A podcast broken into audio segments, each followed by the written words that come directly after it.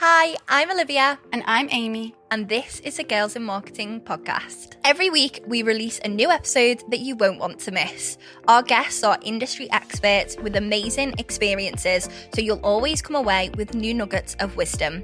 From educational and inspiring episodes covering the latest in digital marketing to casual and fun chats with the Girls in Marketing team, unpacking marketing myths and trends, we've got it all. Here at Girls in Marketing, we're all about empowering and supporting women to be the best marketers they can be through our online learning platform and community. Check out our resources and membership to get involved as we'd love to welcome you to our inner circle. Right, let's dive into an episode together. Hey everyone, Amy here. Today, we're celebrating the end of season four of the Girls in Marketing podcast with a wrapped episode. I can't believe we've already reached the end of yet another wonderful season of the podcast. We've had guests from incredible brands who shared their insights and expertise on a range of marketing topics. So, if you haven't already, make sure to go back and dive into some of this season's episodes. We can't thank you enough for listening and engaging with the podcast. Every rating and listen really does help us more than you could imagine. A huge thank you for listening to our episodes this season. And even though the season's over, don't worry. You can stay up to date with podcast news by following our podcast LinkedIn page linked in the show notes. But for now, enjoy this exclusive wrapped episode. Olivia Hanlon. If someone had told you a few years ago that you would be the founder of a business with a huge online community of women like what Girls in Marketing has, what would you have said? If someone had told me that a few years ago, I honestly wouldn't have believed you. I think it's crazy because I never really set out for Girls in Marketing to be what it is today. Mm-hmm. So a few years ago, it was just something I wanted to do whilst I was working full time. It was kind of a bit of a side project that I was just a bit of a passion project, if you will.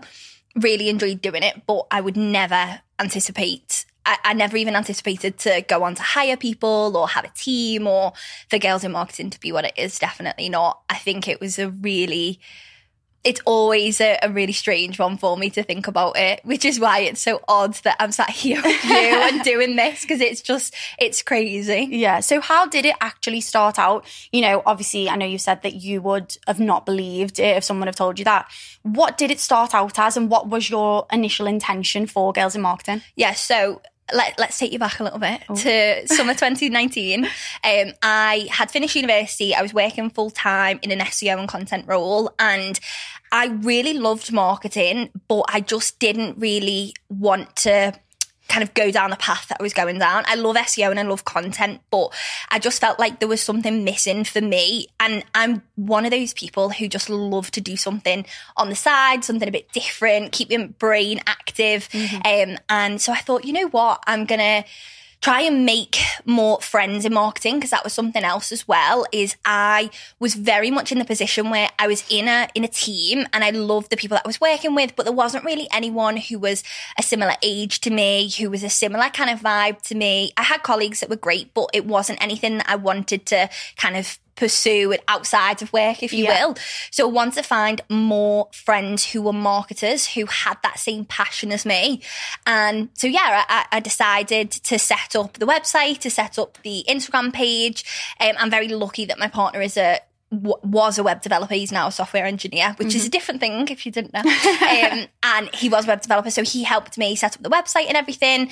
Um, and yeah, I just kind of decided, right, I'm going to do some kind of small events for people in in the local area, so Northwest, Liverpool, Manchester, and then the dreaded kind of lockdown happened. Um, the looming lockdown was happening in kind of January 2020, so it didn't go ahead. And I decided to take it online. Um, and the actual reason that Girls in Marketing got so big was because I was actually rejected for a job. So I went for a job at a non-profit mm. and the task in the interview phase, which I know a lot of people listening will have been asked to do task interview yeah. phase before. And the task was to create a full digital strategy that was completely organic because they were a non-profit so they didn't um they, they didn't want to pay for ads and stuff like that and that wasn't really my forte anyway Mm-hmm. so created it all absolutely loved creating it presented it and i got rejected from the job and i was absolutely devastated genuinely was so sad again i'm sure people will have been in that position Yeah. before um you know being rejected from a job that you really wanted and i actually felt like i got it in the bag you know when you leave an interview and you think yes i've got it Yeah, smashed it. and then email arrives, you've been unsuccessful. I cried, I was so devastated, but I used ultimately I kind of use that strategy to leverage girls in marketing to grow its online presence, SEO, everything like that. Um, and yeah, now it is where it is, which is crazy. Um, and I carried on working full time for a while, and then I decided to quit my job, go freelance. So I was freelancing kind of three to four days a week, doing girls in marketing one to two days a week. And yeah, it was just, it was crazy. And then now, obviously, full time on Girls in Marketing, got the team, yourself in, included, which is, it's, a, it's crazy to even think about. But I absolutely have loved every second of it. And Yeah. Girls in Marketing wasn't what I thought it would be, but it's so much more than I thought it would ever be. Grace Andrews, Grace Andrews. So, big question. And, you know, feel free to break it down if you want. But how how do you kind of approach social media strategy? Because I think so many people have the misconception of social media just being posted on Instagram or posted on Facebook. My mom still thinks, shout out to my mom, she still thinks it's, you know, posting on Facebook and oh, I, I love that Facebook post that you do. I'm like, didn't even do that, but okay. What what how do you approach social media strategy from from your perspective and your Yeah, I mean, just on that, I regularly humble myself by asking my parents what I do. Like, it's it's always very refreshing to just just get their new takes. Yeah. Um, social media strategy, people overcomplicate it, right? So, essentially, there are three stages to a strategy. It's the the research and the informing stage. You've then got the middle stage, which is the sharing, the creating, the actual content, and then you've got the reviewing stage that feeds back into the cyclical process in kind of layman's terms, that's as simple as it needs to be. The missing piece that so many brands miss and so many businesses overlook is the is the two sides of it, right? As you said, everyone thinks it's the posting, it's the creating, it's the content, put it out into the ether, hope for the best. If you're not doing the informing stage and you're not doing the reviewing process at the end, it's all pointless. You're not going to grow. In fact, you're probably going to spiral downwards because the trends and the platform updates are happening so so quickly that you don't stand a chance. So what I mean when I talk about this inform stage or this research stage, it's not, you know, looking at your competitors. What I mean at this stage is not your not looking at your what. So when I talk about your what, you're a drinks brand, the what is the drink, you need to be looking at your why. So why have you created this brand? Why do you get out of bed in the morning? Why do you do it? So if we're talking about drinks brands, we look at like Red Bull, their what is their their energy drink, right? Their their cans, we all know what they look like. They're everywhere. Their why is they want to give you energy. That's their whole why. Uh, Red Bull gives you wings. So you look on their social media, you look on their marketing. You're not going to see cans of Red Bull. You're going to see stories about real humans who are on all these different challenges, trying to use different forms of energy to succeed in all different areas of life. Because people buy from stories, people buy from feeling, they don't buy things. So when you're doing that informing stage, it's not about looking at what drinks brands competitors are doing. Like that's actually really unhelpful. What you need to do is go back to your why, think about why you are doing this because that that feeling is what's going to connect with your audience, it's what's going to build the loyalty, it's what's going to build the trust and it's what's going to turn your your cut your audience into a community that's going to turn into a customer who will eventually buy your what. Flo, senior PR strategist at Lush. I think one thing for the majority of our listeners um, that they will know um, about Lush in terms of their marketing is the fact that Lush obviously kind of came off social media, um, which at the time was you know a really big move and i guess still is. It's a big thing to do isn't it for a, such a huge brand to kind of say we're going to you know come off social media and you know we're going to come away from it and and that sort of thing. Um obviously i know that you were at lush. Were you at lush at the time when it actually happened? Yeah. And what was the what was the sort of kind of um I guess the, the reasoning behind that. What was Lush aiming to do with coming off social media? What was the message? Yeah, I was actually at Lush both times. So Okay. we uh, left a couple of platforms actually pre-pandemic. Right. yeah. Um, Yeah. Yeah. because the brand team and the directors and everyone they were just like monitoring social media and there were always like concerns on like well-being and the question really is social media social media is it more media or is it really still social Yeah, yeah. and I think many people just started thinking about that. Um, but then the pandemic happened, and obviously it was such a shock for everybody, Mm-hmm. and and we just had to find ways again to talk to our customers, and Yeah. that. So we were again like on socials for a while, Mm-hmm. but then um, when the whistleblower files came out uh, of Frances Haugen. Um, in 2021 Mm-hmm. um, it was a pretty like quick reaction and then we were just like okay we need to leave the meta platforms and tiktok and um, so we're still on a couple of platforms actually so Yeah. we're still on like linkedin and youtube and twitter which we're currently like looking at yeah, I think everybody's sort of not really sure whether that would fit at the moment, are they? I know, but yeah, we're um, we switched off basically, and we just like changed the way we talk to customers. Yeah. instead of leaving socials. Yeah, definitely. And I think, yeah, obviously you've not completely gone, you know, silent, radio silent across the board on social media, but I think it was those bigger platforms, wasn't it? It was like the meta ones and TikTok Yeah. and stuff like that, that I guess maybe people would have um, Um, more commonly associated with seeing the brand and stuff. So obviously it is a big move. How was that? both times i guess communicated internally both to kind of the the people working in the social teams and in marketing and kind of the rest of of the organization at lush what how was that message communicated what did that look like I think yeah, I, th- I think it's mixed, obviously, um, because some people were immediately like supportive, and I think Lush is a company um, that's definitely a campaigning company. So we do lots of like campaigns that you can see online or in, in the shop windows or something, or you can take part in. Generally, um, also very often together with grassroots and stuff. Yeah. but. I think it was, for some people it was definitely a shock, and for me as well. I have to say, my first thought was okay, but I always knew okay, shocking things happen. Yeah. um, yeah But whilst reflecting and just like obviously it was communicated, we will find where the community sit. We will find new exciting ways to mm-hmm. reach our customers and um, to be part of communities. And we shouldn't really control the narrative as a mm-hmm. brand of like a mm-hmm. conversation within a community. And when you start thinking about it, it's true. Why why would you control the entire narrative? Hannah Anderson. To be honest, it's it's something that comes up quite a lot with people in our community that kind of either having a career path in mind, going to university and studying a particular thing, and then falling into marketing after uni, or just you know finding an interest in some area of marketing and going into it, or starting a career in something and actually then deciding this isn't for me and then career changing into marketing. And you know i think it happens quite a lot those untraditional routes into it. And i think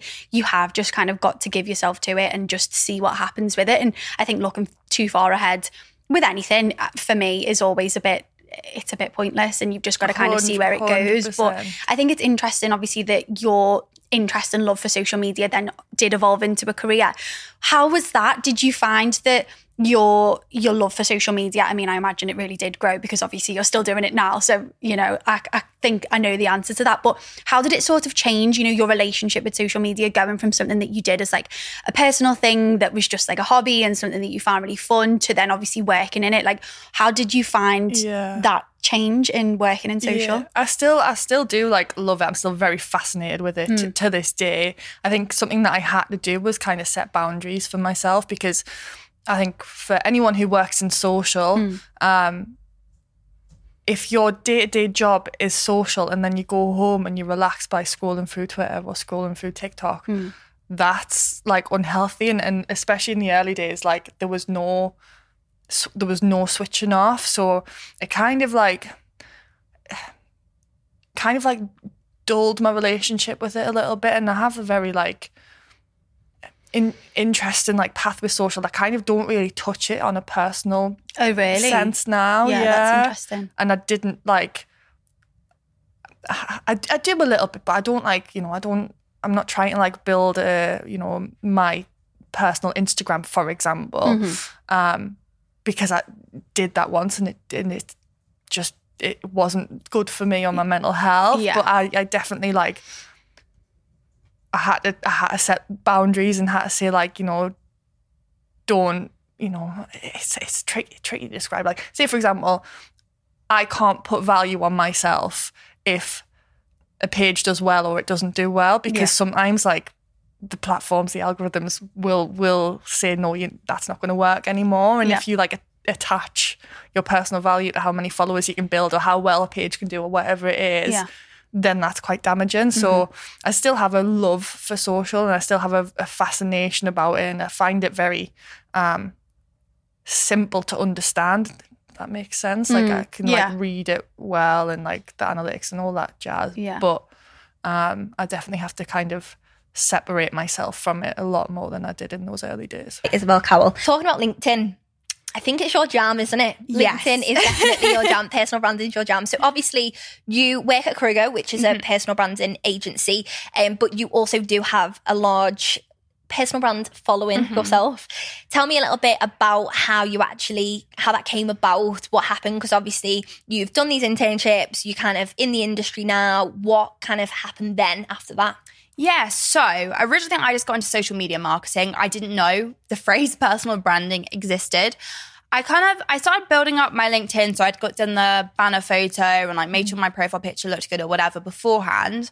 But I'd never kind of heard of personal branding or seen anyone posting more like personal stuff. For me, LinkedIn was like corporate. It was very much black and white. You post your promotions, you post, I don't know, like, I don't know, if you've graduated university. That's what I thought it was. Um, and then my boss actually messaged, well, my now boss messaged me on New Year's Eve. So this is when I was still working at a social media agency, basically saying, Hi, I found you on LinkedIn. Bear in mind, I had like 600 followers at this point, um, who weren't even really followers. They were like connections. They weren't like people who followed me for content. And he said, Do you want to apply for this personal brand management job? And I said, Oh my gosh, yes, of course, sounds amazing. When I went and Googled what is personal branding, what is personal brand management. Um, and yeah, and that's kind of how I started was out of necessity, if I'm being honest. Like it seemed like a really cool company. I really wanted to get involved and I was like, I need to figure out how to do this. I have three weeks mm-hmm. between now and the start day of this job. I need to start posting or else I'm just going to show up on day one and know nothing. And I think that's kind of a really important thing to say as well. Like I didn't go into it with, I want 50,000 followers and I want to be on podcast and I want to do this that, and the other. I went into it because I was like, I want to learn how to do this. And I think that's a really, really important thing. I think as soon as you go in and you think, I want to go viral, I'm going to copy what other people are doing purely so that I can get thousands of views or whatever, straight away, your content is just not gonna attract the right people because you're not going at it from a right point of view. Um, so yeah, I've only been doing it for about ten months now, um, which is kind of crazy. But yeah, it's just one of those things where you just got to keep going at it. So yeah, it's cool. What about the first post then? So I know you kind of did it out of necessity, but I get so many people saying to me, okay, I understand what I've got to do. Mm-hmm. I know how I can build my personal brand. I understand my values and everything I want to bring to the table.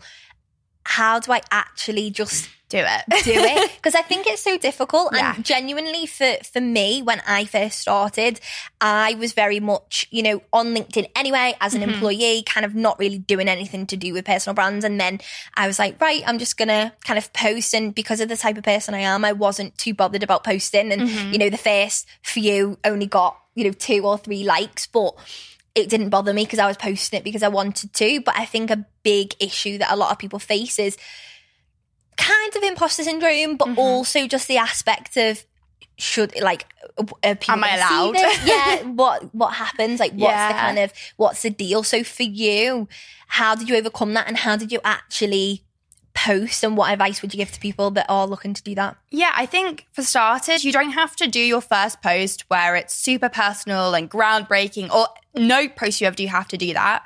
I did actually a LinkedIn, um, an Instagram post about this through the other week, and it was my first post was five facts about me.